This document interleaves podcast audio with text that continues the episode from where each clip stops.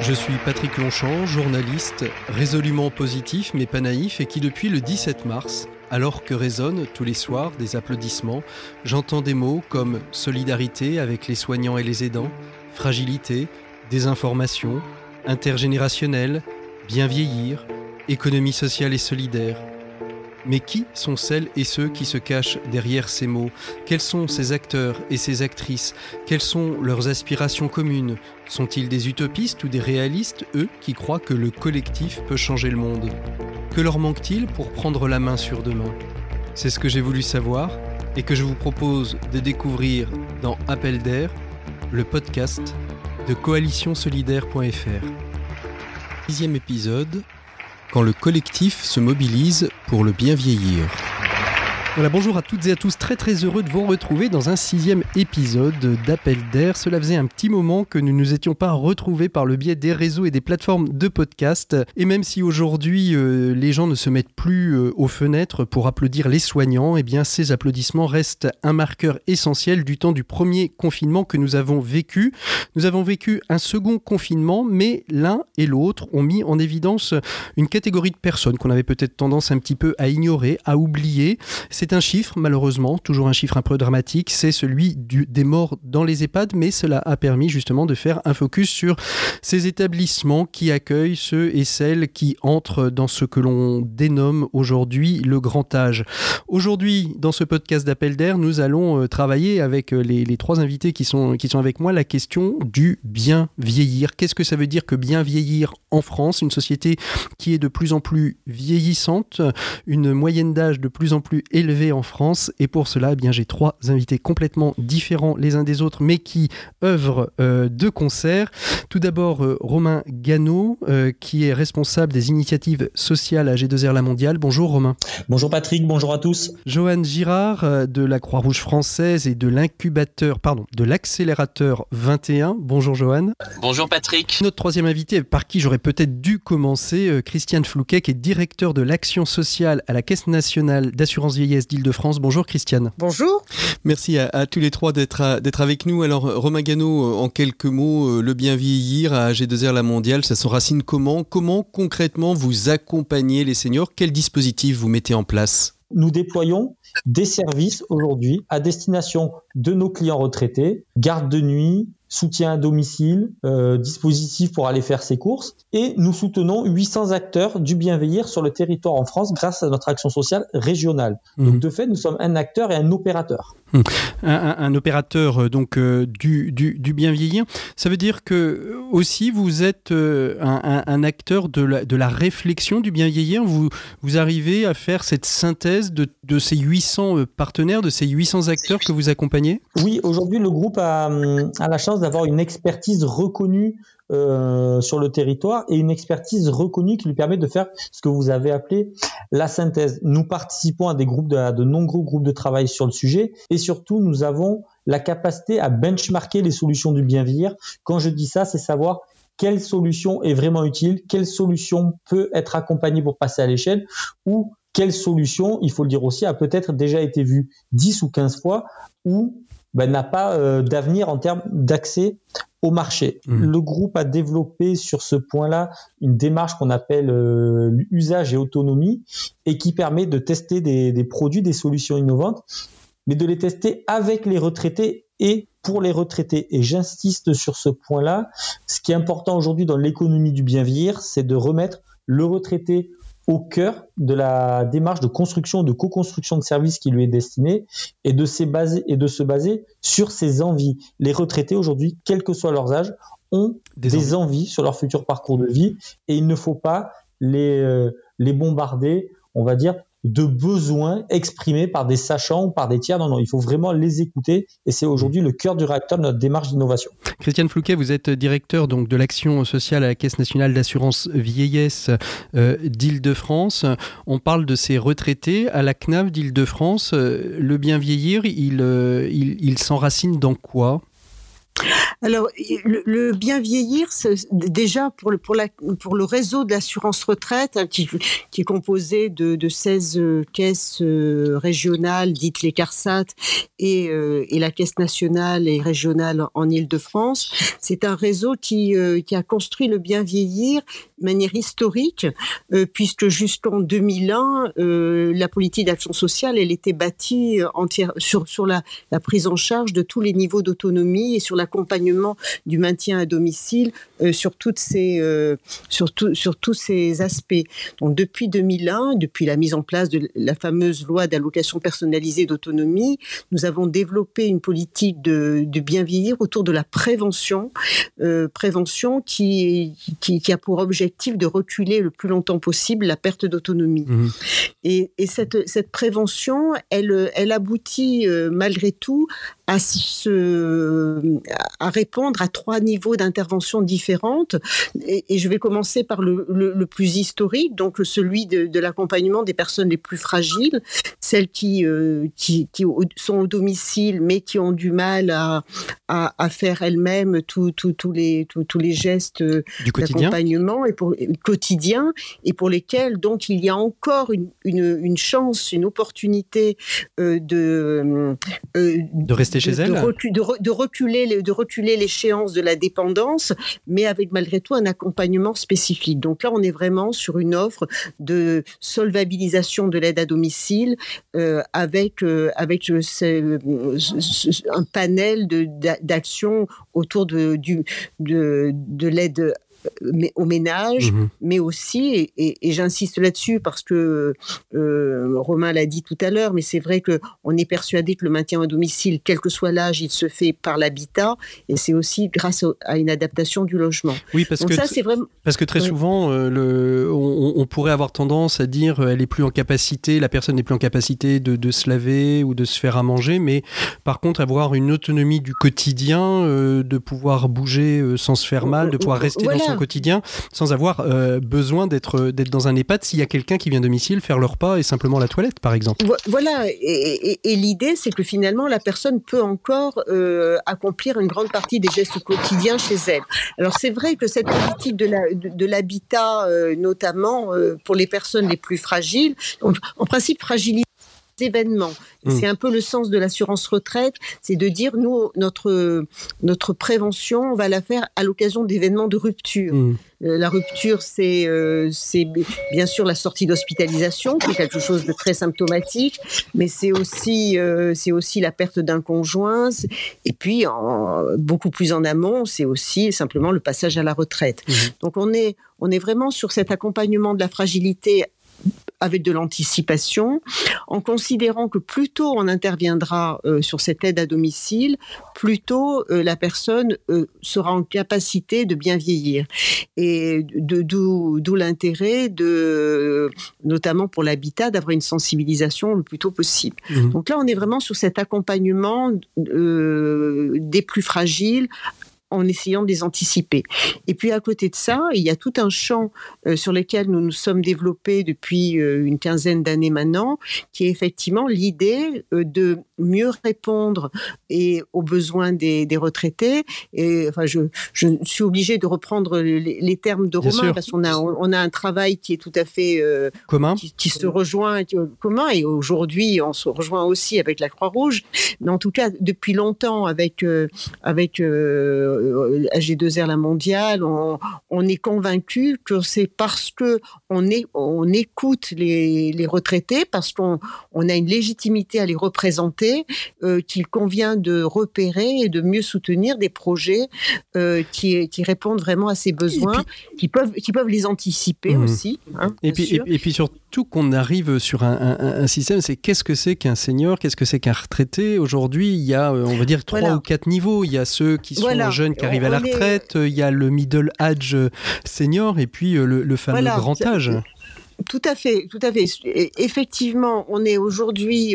donc j'ai évoqué en introduction cette notion de fragilité et qui peut être prise en amont. on est convaincus tous aujourd'hui qu'il n'y a pas un type de senior, tout comme il n'y a pas un type de jeune. Et donc, il est vraiment important de caler nos réponses à différentes catégories, avec un souci particulier lorsqu'on parle de prévention, c'est justement d'essayer de sensibiliser les retraités le plus tôt possible. Et justement, en rendant les solutions que l'on préconise les plus attractives possibles. Bien sûr, et donc là, et en fait, la réponse, elle est quand même d'une manière binaire sur cette notion de longévité et aussi de solutions non stigmatisantes. Mmh. Une bonne solution, c'est une solution qui est bonne pour tout le monde. Un bon habitat, c'est un habitat qui est bon pour tout le monde. Alors, quels sont les impacts ? C'est-à-dire que à la fois il y a un impact humain, un impact social, c'est-à-dire rester chez soi, il y a une forme de dignité à rester chez soi plutôt que de partir dans un EHPAD ou un centre spécialisé. Est-ce qu'il y a aussi un impact économique ? C'est-à-dire est-ce qu'il est préférable de maintenir les seniors à domicile, j'ai envie de dire simplement pour les caisses de l'État, pour les caisses de l'assurance vieillesse ? Romain. Je vais essayer de répondre sur une partie de la question, mais Johan et Christiane auront aussi des éléments.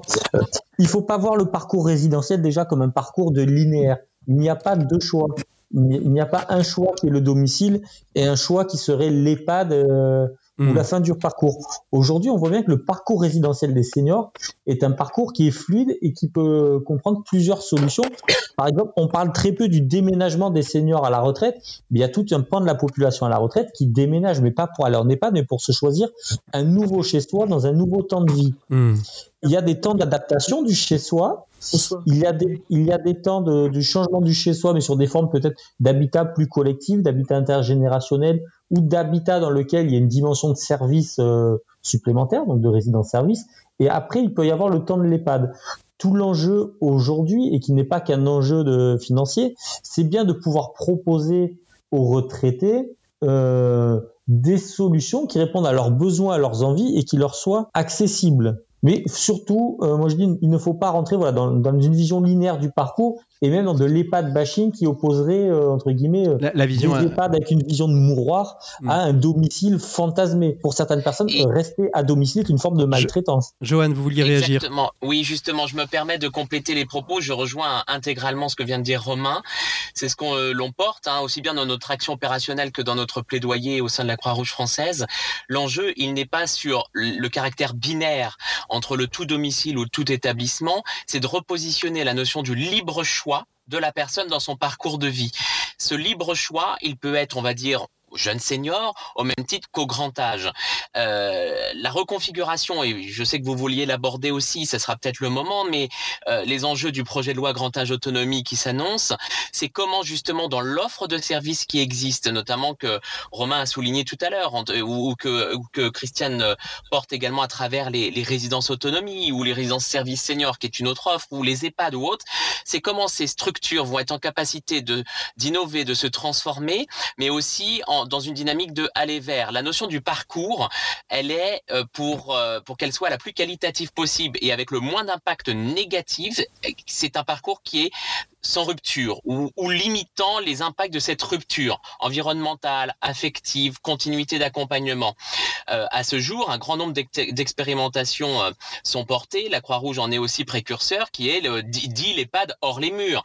C'est-à-dire, c'est la personne qui va souhaiter, en fonction de son libre choix, de rester à domicile tout en bénéficiant de services renforcés issus de la structure initiale de l'EHPAD. Mmh. Donc, et puis, contrairement à ce que l'on pense, effectivement, un grand nombre de personnes souhaitent rester à domicile, mais comme l'a dit Romain, rester à domicile peut être source aussi d'isolement, voire de solitude, tout aussi grave en termes d'impact sur la qualité de vie, alors que des personnes préfèrent se resocialiser à travers ponctuellement une venue au sein d'une institution ou de manière pérenne. Alors on voit apparaître, et on va parler de la loi Grand Âge juste après, mais on voit apparaître en effet de plus en plus de colocations de seniors, de seniors qui, et ça va arriver certainement de plus en plus, puisque les seniors de demain sont les jeunes actifs d'aujourd'hui qui connaissent déjà le mode de colocation. C'est aussi une autre forme de sociabilisation pour passer le temps de la retraite, pour ne pas le passer tout seul. C'est ça, c'est l'innovation maintenant, il y a un rapport qui est sorti récemment, le rapport Pifto-Wolfform sur justement des solutions dites HAPI, c'est-à-dire de l'habitat partagé, etc. Donc il y a un enjeu aussi, pourquoi pas, de mutualisation des aides sociales, des aides pour le bien vieillir qui pourraient être menées au sein d'habitats partagés. Bref, je pense que ce qui est important, c'est que philosophiquement, même le législateur a souhaité historiquement positionner la parole au centre de toutes les préoccupations. Et je pense qu'on est justement à une période de notre société où il y a une réelle prise de conscience qu'il faut faire évoluer cette offre de services centrée sur la parole et les réelles attentes de la personne, au-delà de répondre à des simples besoins.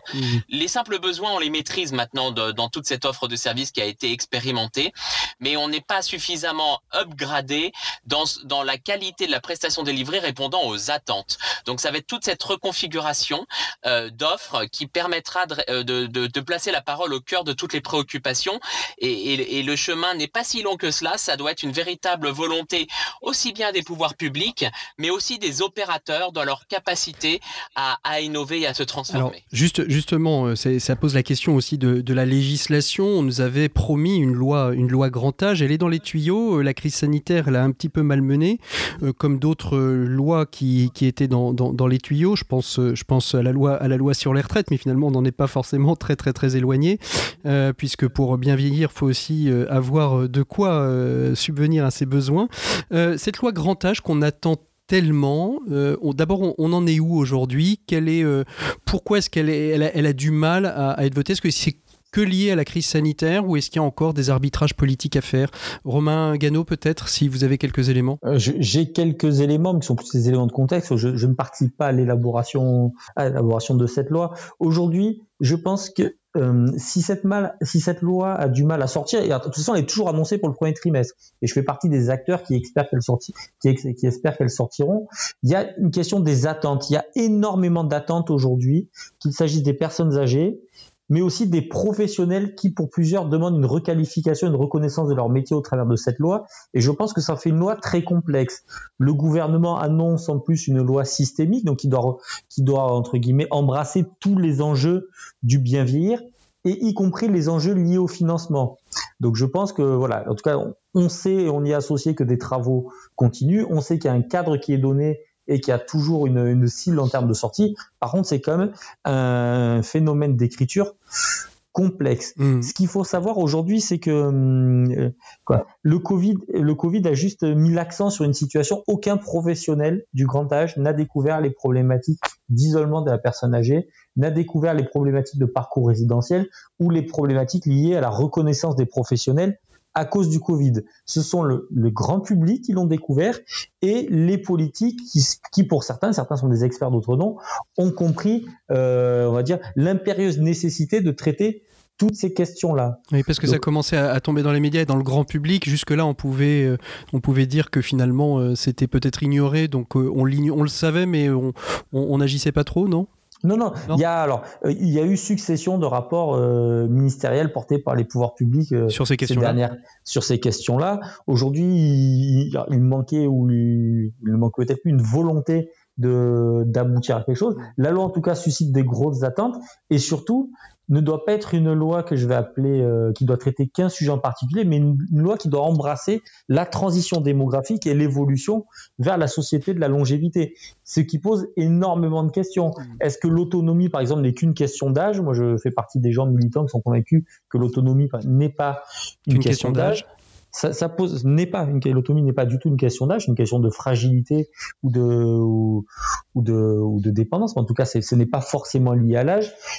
Et surtout, elle va devoir traiter tout un tas de questions qui sont à la fois la solvabilisation des solutions du bien vieillir, mais aussi les métiers du bien vieillir. Aujourd'hui, le bien vieillir à domicile repose sur une frange de la population qui n'est pas reconnue à sa juste valeur et qui pourtant a été indispensable pendant la phase du Covid.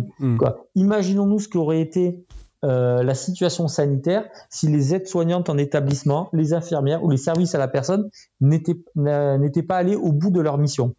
Christiane, comment vous réagissez, vous, en tant que directeur de l'action sociale à la Caisse Nationale d'Assurance Vieillesse d'Île-de-France, sur cette question de la loi grand âge, de la loi autonomie ? Vous êtes dans l'attente, ça va permettre peut-être de clarifier aussi peut-être vos moyens d'action ? Alors, Christiane, Johan, vous êtes là ? Oui, je suis là. Alors, si vous voulez, dans l'attente que Christiane... Vous m'entendez ? Oui, je vous entends bien. Oui, dans l'attente que Christiane puisse revenir, je vais rebondir sur les propos de Romain. Évidemment, il y a eu des évolutions sur les différents gouvernements successifs, la loi d'adaptation de la société au vieillissement en 28 décembre 2015 et d'autres encore avant. Il est certain, par contre, qu'au regard du nombre de rapports qui ont été effectués récemment, notamment le rapport Libault qui a fait l'unanimité dans le secteur, suivi derrière du rapport Audrey Dufeu-Schubert sur la transition démographique et la lutte contre l'agisme, le rapport El Khomri, dans lequel d'ailleurs j'étais membre du comité de pilotage national auprès de Myriam El Khomri sur l'attractivité des métiers. Tous les éléments, le gouvernement, pour peut-être une des premières fois, a toutes les cartes en main pour prendre les décisions, jusqu'à l'évaluation de l'impact des coûts au niveau des prises de décision. Le rapport Libault estimait initialement une évaluation de l'ensemble des mesures, 175 à peu près à 10 milliards d'euros. Bon. Donc vous voyez, par rapport aux dépenses que l'on est en train d'effectuer liées à la crise sanitaire, notamment dans le plan de relance, 10 milliards d'euros finalement, qui paraît initialement un chiffre indécent, paraît finalement limite anecdotique au regard de tous les montants qu'on entend. Donc là, je pense qu'il s'agit maintenant d'une véritable volonté politique de prendre les décisions pour changer le paradigme. Et Romain a très justement suggéré tout à l'heure, et nous le soutenons, puisque c'était la proposition numéro 1 de notre plaidoyer pour la société de longévité, sur la notion de l'autonomie. L'autonomie n'est pas liée à l'âge. L'autonomie, elle est liée aux vulnérabilités et fragilités des personnes, ce qui peut poser question aussi une évolution sur le projet de loi, notamment entre le champ PA, c'est-à-dire personnes âgées, et le champ des personnes en situation de handicap. En tout cas, ça peut inviter à la réflexion. Christiane, comment vous abordez-vous cette question de la loi autonomie au niveau de la CNAV? Oui, vous m'entendez là? Très bien. Oui, d'accord, pardon, parce que du coup, j'ai perdu un petit peu des échanges, j'en suis désolée. En fait, je rejoins là aussi, bien sûr, toutes les attentes qui ont pu être évoquées. Moi, j'ai simplement un regard particulier, une pensée particulière, justement, sur l'acceptabilité de cette nouvelle loi. Je pense que la période Covid a certainement facilité cette acceptabilité, parce que justement, nous avons pu... On a pris conscience. Il y a vraiment eu une prise de conscience de la société de ce qu'est l'isolement de la personne au domicile, puisque finalement ça a été un isolement partagé encore une fois par beaucoup de monde. Et donc ce fameux regard de la société sur le vieillissement qui a précédé la loi autonomie grand âge et qui l'a préparée en 2015, aujourd'hui elle va enfin avoir ses premiers résultats avec une bienveillance certainement de la société autour de ça, autour de tous les dispositifs qui pourront être mis en place. Et effectivement, l'idée de ne plus stigmatiser, de ne plus partager la fragilité ou l'autonomie en fonction du simple critère d'âge pourra être une réponse. Certainement. En tout cas, un levier qui me paraît important à garder, c'est que pourvu que finalement la nouvelle loi donne des clés d'accès plus faciles pour le public. Parce qu'aujourd'hui, on le voit bien que tout le découpage, toutes les solutions que nous pouvons proposer, tester, apporter, et pourtant on le fait vraiment dans un écosystème plutôt bienveillant, aujourd'hui reste assez inaudible, assez invisible pour la plupart des retraités. C'est ça, parce que en fait, c'est un peu la problématique comme pour les questions du handicap, c'est souvent cette multiplicité d'acteurs qui fait qu'il manque peut-être simplement le fameux guichet unique, voilà. Qui permettrait de dire bon, je vais à la caisse, à ma CARSAT, je dis que je suis et puis après c'est la CARSAT qui va gérer avec tous les acteurs l'accompagnement de la problématique. Oui, alors attention, Romain, un trait d'humour peut-être, mais basé sur l'expérience aujourd'hui, alors c'est très français. À la première question, faut-il un guichet unique? L'ensemble des acteurs vont répondre oui, évidemment. À la deuxième question, le guichet unique, tout le monde va répondre moi. Voilà. Donc aujourd'hui, plus qu'une question de guichet unique et qui n'est qu'une affaire de technostructure, de toute façon le guichet unique, c'est une question d'articulation de bonne connaissance des dispositifs. C'est ça. Et qui peut d'ailleurs se régler sans avoir de guichet unique, si les interlocuteurs se parlaient mieux. Voilà. Donc moi je dis le guichet unique, pourquoi pas, mais attention à en faire le fer de lance d'une future politique. À mon avis, c'est pas ça l'attendu. L'attendu, c'est des moyens, une bonne de bonne coordination des dispositifs. Alors, Johan, oui, vous voulez peut-être continuer ou... Je rebondis juste, pardonnez-moi, je vous ai coupé. Mais je vous en prie. Je rejoins les propos en ajustant peut-être un élément, selon en tout cas mon regard, c'est que l'offre de services proposée, effectivement, au-delà des guichets uniques, c'est que l'offre de services proposée aussi à domicile, oui. Aussi bien en domicile qu'en établissement, est peut-être un petit peu trop surdécomposée, n'entraînant pas de la lisibilité pour les personnes déjà accompagnées, leurs aidants, voire même les professionnels eux-mêmes. Et donc c'est vrai qu'on est arrivé, et d'ailleurs ça a été le constat dans le rapport de Myriam El Khomri sur l'attractivité. Est-ce que vous m'entendez ? Oui, on vous entend, oui, Christiane. Oui, Christiane. Sur la surdécomposition entraîne aussi parfois une perte de sens pour les collaborateurs eux-mêmes dans la compréhension de leur rôle pour un accompagnement global. Donc voilà, c'est juste un élément. Il y a peut-être besoin aussi de rapprocher cette surdécomposition de services au bénéfice d'un accompagnement un peu plus global. Voilà. Alors, Johan, vous êtes en charge à la Croix-Rouge française de l'accélérateur 21. On en a un petit peu parlé. On a beaucoup parlé de loi, on a parlé de cadre, du bien vieillir, mais pour bien vieillir aussi, il est nécessaire d'avoir de l'innovation. C'est ce que vous faites à l'accélérateur 21. Vous y faites quoi ? C'est pour qui ? Quel objectif ? Alors, je vais vous répondre. Oui, non, j'ai certainement été coupée au moment où je disais que, justement, à propos de guichet unique, on peut parler de l'expérimentation qu'on mène en Ile-de-France en lien avec AG2R La Mondiale, justement, et qui est une idée de proposer des solutions de sortie d'hospitalisation ensemble, tout en gardant nos richesses et tout en gardant nos dispositifs quand même, mais en les valorisant et en apportant le meilleur à chacun d'une manière plus simple. Donc effectivement, il n'y aura jamais un seul guichet unique parce que chacun a le meilleur, en tout cas c'est le ressenti de chaque institution, mais apporter des solutions plus simples et des parcours beaucoup plus simplifiés doit être la solution que la nouvelle loi nous permettra de renforcer. Alors on a parlé, et je refais ma question, alors on a parlé donc d'innovation, enfin on a parlé de loi, on a parlé de bien vieillir. Il y a une question qui est l'innovation. Et avec vous, Johan, puisque vous vous occupez de l'accélérateur 21 à la Croix-Rouge française, essayez de comprendre ce que ça veut dire. On pense accélérateur, on pense incubateur, on pense start-up quand on entend ces mots-là. C'est un peu ce que vous faites. C'est quoi l'objectif que vous vous êtes donné à l'accélérateur 21, Johan ? Oui, alors tout à fait. Alors donc j'interagis avec l'accélérateur 21 en tant que délégué national personnes âgées.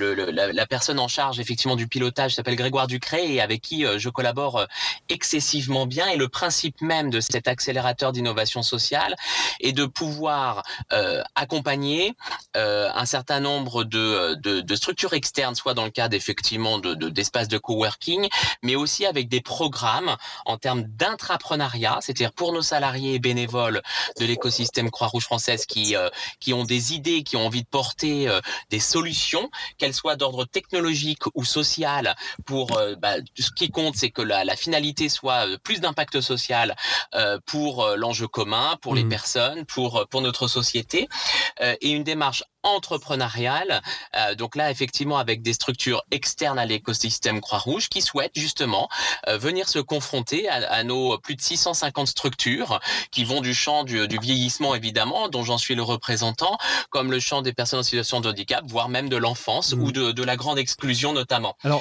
donc le principe même est effectivement d'accompagner ces types de démarches avec différentes saisons, dont une méthodologie très claire que je peux vous décrire si vous le souhaitez. Alors, on peut la décrire, mais ce qui est intéressant aussi, c'est voir concrètement qu'est-ce qui est sorti de cet accélérateur ou qu'est-ce qui va sortir de cet accélérateur.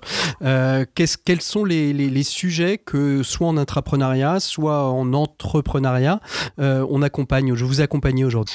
Eh bien écoutez, alors sur le champ de l'accompagnement des personnes âgées, j'ai été très récemment, et je le suis toujours, référent métier d'une petite start-up appelée Arbitrium, qui a été sélectionnée, dont la vocation première, grâce à l'intelligence artificielle, est de pouvoir mesurer la qualité des prestations délivrées auprès des personnes accueillies au sein des EHPAD, des résidences autonomie notamment, mais pas sous l'angle qualité classique, c'est-à-dire de la restauration, des soins ou autres, mais sur l'enjeu du respect des droits et des libertés. Des éléments qui sont difficilement évaluables puisque l'écosystème fait qu'il y a la personne accompagnée, il y a les professionnels, il y a les familles, il y a les perceptions, les attentes sur ces notions-là sont parfois à diamétralement opposées, et en repositionnant les besoins de la personne, un algorithme permet effectivement de mesurer l'ensemble des perceptions, l'ensemble des attentes pour en définir un plan d'action au plus près des besoins de la personne par rapport à ces enjeux de sciences humaines. Donc là, c'est un exemple d'une solution numérique au bénéfice de la qualité de vie des personnes, mais nous avons eu aussi des solutions d'aide à l'identification, par exemple des aides sociales ou des aides qui peuvent être attribuées à une personne grâce à un algorithme qui s'appelle Toutes mes aides, ou en sélectionnant les revenus de la personne, sa situation sociale, etc. Un calcul se fait sur l'ensemble des prestations qui peuvent être délivrées à la personne d'un point de vue personnalisé, et en générant même les SERFA pour lui permettre d'accéder à ses droits. Ouais, voilà un autre exemple. Voilà. C'est ce que j'appellerais un petit peu le guichet unique du numérique, ça, c'est-à-dire simplification d'accès et d'accompagnement dans les aides pour justement permettre le bien vieillir. On parle d'innovation technique, on peut parler aussi d'innovation sociale. Il y a des sujets que vous accompagnez sur de l'innovation sociale, c'est-à-dire c'est pas de la techno, mais c'est se dire on innove quoi par exemple, Johan ? Alors, je peux peut-être vous citer deux exemples. Un premier d'une personne en intrapreneuriat qui est accompagnée, qui s'appelle en fait, c'est une solution qui permet de travailler les portraits inspirants. À ce jour, effectivement, par exemple, le regard porté sur le vieillissement est plutôt négatif, porté avec une sémantique d'ailleurs souvent de la perte, de la dépendance. Et là, l'idée, à travers une démarche intrapreneuriale de Sophie-Alex Blacker, qui s'appelle au niveau de l'IRS de Nouvelle-Aquitaine, est de pouvoir identifier des portraits très inspirant, permettant de donner envie à d'autres de se dire, moi aussi je suis capable d'agir, je suis capable de faire de mon vieillissement une expérience et utile pour les autres. Donc ça, on considère que c'est de l'innovation sociale. Ou encore une expérience conjointe, notamment avec AG2R La Mondiale et Romain et Tristan Hawk, qui les accompagnent dans le cadre de notre partenariat, qui va être l'innovation autour des enjeux d'évolution de management et d'organisation pour aligner, on va dire, les enjeux du principe d'autonomie des personnes accueillies dans notre réseau de personnes âgées avec l'autonomie des collaborateurs dans le management des équipes. Effectivement, l'histoire fait que dans le secteur de la santé, l'organisation, le management a une tendance à être très pyramidale, très descendante. Ah bon ? Oh, tout à fait, c'est l'histoire de notre secteur d'activité, forcé de constater. Et sauf qu'à ce jour, il y a une perte de sens qui joue d'ailleurs sur l'attractivité des métiers et la reconnaissance de leur pouvoir d'agir. Et donc là, nous tentons deux transformations en termes de management et d'organisation pour permettre justement de libérer les énergies du pouvoir d'agir de nos collaborateurs. Alors, dans Appel d'air, on a au départ de cette série, le travail se faisait autour de la coalition solidaire. Aujourd'hui, cette coalition solidaire qui dit coalition dit travailler ensemble. Romain Gano, comment est-ce que vous travaillez ensemble avec Johan, avec Christiane ? Vous êtes une sorte de pivot finalement, de passeur de plats, d'idées. Quelle est votre place dans cet écosystème pour faire travailler les uns avec les autres ? Non, alors je ne suis pas du tout le pivot de cet écosystème-là. Par contre, ce qu'il faut savoir, c'est que c'est très tôt, chez AG2R La Mondiale, on a pris le parti de croiser les expertises internes et externes, et on soutient aujourd'hui plus d'une dizaine d'accélérateurs ou d'incubateurs sur le bien vieillir. Alors, c'est un soutien, mais qui n'est pas seulement financier, mais qui est aussi un soutien en expertise. Ils nous apportent une expertise en termes de détection de projet, et nous, on leur apporte une expertise en termes d'analyse de la maturité et sociale et du business model du porteur de projet. Ce que nous voulons faire aujourd'hui, c'est sortir du cercle vicieux que je vais appeler accélération expérimentation, mais qui n'aboutit pas. Notre but, c'est bien de détecter et d'accompagner les solutions qui demain seront mises à disposition de nos clients. Ce qu'a très bien dit Johan tout à l'heure, et qui on partage beaucoup, y compris sur les aspects militantistes du bien vieillir. Le bien vieillir aujourd'hui, l'innovation du bien vieillir, ce n'est pas une économie de l'innovation technologique, mais c'est une économie de l'innovation en termes de services. Donc quand j'entends parler de Silver Tech, des fois je bondis un petit peu. On est bien en Silver Economy, c'est l'innovation de services, et la position qu'on a chez AG2R La Mondiale, et qui se traduit bien derrière le terme de coalition, c'est de fédérer les différents acteurs ou les différentes énergies, pas autour d'AG2R La Mondiale, mais de les fédérer autour de nos objectifs communs. Donc c'est pour ça qu'aujourd'hui, on travaille avec la Croix-Rouge, on travaille avec la CNAV sur des projets communs, mais qui ont bien comme objectif final de faire bénéficier au plus grand nombre et aussi à nos clients des services qui répondent à leurs envies et à leurs besoins. Aujourd'hui, la grande force du groupe, c'est d'être partout sur le territoire et d'avoir vu, alors j'ai parlé de 800 partenaires, mais on a vu des milliers de projets ces dernières années. Et comme je dis souvent, sur ces milliers de projets, il y en a 2%, et c'est un chiffre qui est réel, qui ont à la fois la maturité et la robustesse pour passer à l'échelle et toucher le plus grand nombre. Donc, ce qu'on apporte aujourd'hui à l'accélérateur 21, c'est quand on a travaillé sur la digitalisation des établissements, on leur a apporté à la Croix-Rouge, on leur a apporté des dossiers innovateurs concrets qui pouvaient se déployer. Et aujourd'hui, on accompagne porteur de projet par porteur de projet qui s'inscrivent dans nos orientations prioritaires. On les accompagne à passer à l'échelle. Cet accompagnement de passage à l'échelle, il se fait dans le cadre d'une démarche qu'on a appelée chez nous le lab usage et autonomie et l'accompagnement des pépites de la Silver Economy. Et on peut proposer à des acteurs qu'on repère, qu'on identifie. On les oriente sur des futurs clients, dans des réseaux d'établissements. On peut les orienter aujourd'hui sur des experts du marché des seniors. On peut les orienter, plus intéressant pour eux, sur des fois des fonds d'investissement partenaires, comme peuvent être ceux de France Active ou de la Caisse des dépôts. Le but, c'est nous, on a une expertise pour dire ce projet-là, on m'a trompé, mais on se trompe rarement. Mais en tout cas, il répond à un besoin, il a une vraie capacité à passer à l'échelle et on a l'expertise de connaître les réseaux qui peuvent permettre ce passage à l'échelle. Mais par contre, on ne travaille pas tout seul. Dans le domaine du bien-vieillir, moi je dis, on n'a pas raison tout seul. C'est la force du collectif, c'est ça, hein. Oui, et surtout aujourd'hui, une bonne idée n'est pas un bon projet. On peut avoir une bonne idée tout seul, mais il est impossible d'avoir un bon projet tout seul. Ah, très beau, c'est très joli. On peut avoir une bonne idée tout seul, mais on ne peut pas avoir un bon projet tout seul. Justement, j'avais une question sur tous ces projets. C'est peut-être Christiane ou Johan qui peuvent répondre. Quels sont les freins qu'on a aujourd'hui ? Qu'est-ce qui fait qu'on n'arrive pas forcément à tout développer, ce qu'on voudrait développer, à défaut bien évidemment du temps et de l'argent ? Christiane ? Ce que je peux dire aussi, peut-être en complément de ce qui a été dit tout à l'heure, c'est que effectivement, je crois qu'on prend tous notre part dans le repérage, dans l'accompagnement des projets, dans le souci aussi de solvabiliser les projets, parce qu'en fait, un des freins pour les porteurs, c'est quand même le modèle économique qu'on veut le plus viable possible et le plus rapidement possible, avec plusieurs financeurs tels que Romain l'a dit, France Active, la Caisse des dépôts, enfin il y a plusieurs acteurs possibles. En fait, le frein, moi tel que je l'identifie principalement, c'est la capacité à répondre vraiment à des besoins et donc à tester les besoins. Et donc c'est cette notion de levier d'expérimentation qu'on essaie d'approfondir grâce à nos partenariats divers. Nous avons tous nos spécificités d'accompagnement.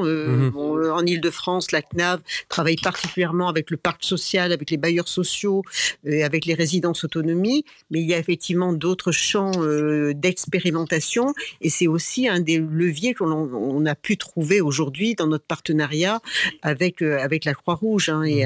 Et très clairement, l'idée, c'est vraiment de faciliter l'expérimentation de tous les projets qu'on peut identifier et surtout, alors effectivement, Romain parlait de bonnes idées et de mauvais projets, mais il y a aussi le fait qu'on peut se permettre aussi d'avoir des bonnes idées qui n'aboutissent pas. C'est ça, le droit à l'expérimentation. Bon projet, on a le droit à l'expérimentation, absolument. Très clairement. Et pour nous, il y a peu d'erreurs dont on ne se relève pas si ensuite le projet supplémentaire est encore meilleur. Et l'idée, c'est vraiment de partager ça entre nous et de le partager avec justement tous les acteurs. Avec tous les acteurs. Ça, c'est vraiment très important. Johan, est-ce que vous voulez compléter ? Puis après, je vous poserai une dernière question parce qu'on on a quand même déjà bien avancé dans notre réflexion. Johan, vous voulez peut-être compléter un petit peu ce qu'ont dit Romain, ce qu'ont dit Christiane ? Je vais compléter les propos de Christiane auxquels je souscris. Ça va être plus du coup au niveau du frein sur la traduction opérationnelle, surtout dans le secteur du grand âge, puisque c'est notre sujet qui nous réunit ce jour. Donc au-delà, effectivement, tout acteur que nous sommes, et nous arrivons à nous coordonner en amont pour essayer de justement développer l'innovation par l'usage, d'inclure le plus possible la personne accompagnée dans la réflexion d'innovation, etc. Une fois que c'est acté, nous en faisons l'expérience, là, puisque la crise Covid nous a malgré tout permis, grâce à une démarche Croix-Rouge, de porter la transformation numérique notamment, bien que l'innovation, on l'a bien dit, n'est pas que de la tech, mais ça a permis de répondre en tout cas sur certains enjeux d'isolement social et d'isolement des familles, notamment liés au confinement.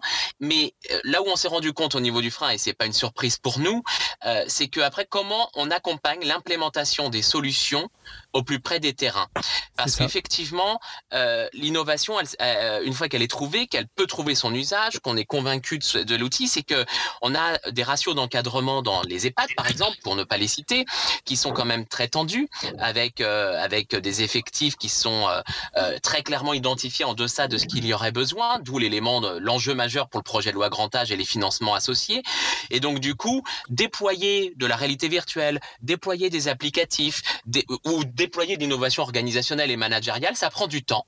Ça nécessite une évolution des pratiques professionnelles, etc. Et d'ailleurs, le rapport Bourquin-Kino de France Silver Echo fait écho notamment à ces enjeux, pareil, de référents numériques de territoire, etc., pour accompagner cette implémentation. Donc, à ce jour, un frein en tout cas à cette transformation, si on parle d'innovation tech ou autre d'ailleurs, ça va être la capacité des acteurs à avoir suffisamment de ressources pour permettre cette transformation à large échelle. Alors, vous me permettez de terminer avec cette question. Alors, question courte, réponse courte pour terminer.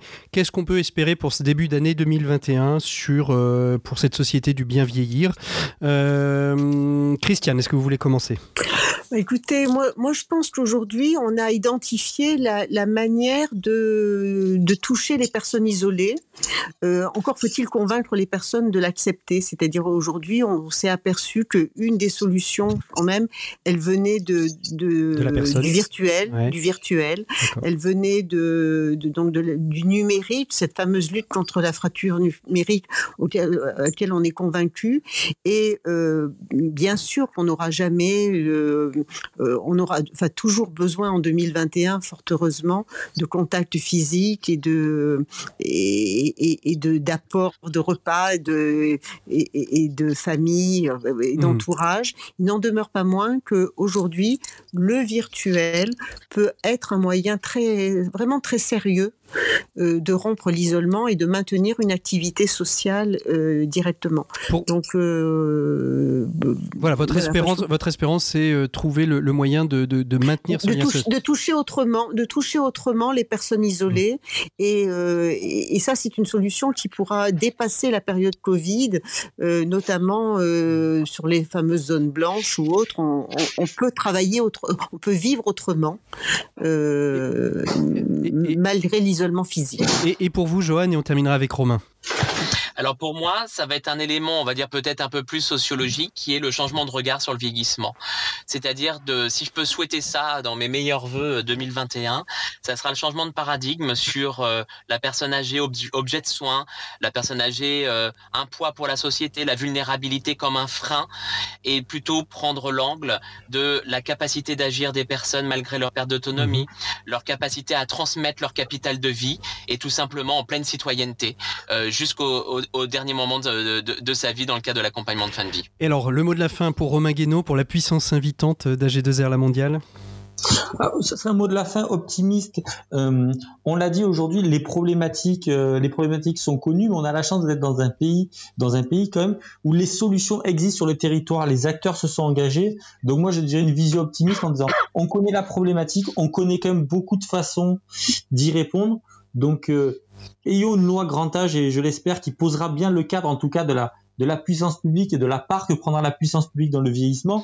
Et après, les solutions émergeront et la transformation sociétale se fera. Donc, je suis quand même relativement optimiste sur notre façon d'appréhender la société, la longévité, la transition démographique. Et je partage ce que dit Johan. Le vieux, le retraité, n'est pas un objet de soins. Donc voilà, un changement de regard. et une capacité réelle, je pense, à faire, à porter la transition démographique, mais au plus près de nos citoyens. Eh bien, merci beaucoup. Avec vous, on a appris plein de choses. J'ai envie de résumer tout ça par « il n'y a plus qu'à ». En tout cas, il y a beaucoup de choses qui sont faites et vous en êtes des acteurs avec tous les autres qui agissent sur les territoires. Merci à tous les trois d'avoir été les invités de cet appel d'air spécial « Bien vieillir ». Merci beaucoup. À très bientôt. Au revoir. C'était Appel d'air, épisode 6, quand le collectif s'engage aux côtés du bien vieillir. Vous pouvez retrouver l'ensemble des podcasts Appel d'air sur toutes les plateformes de podcasts et sur coalitionsolidaire.fr.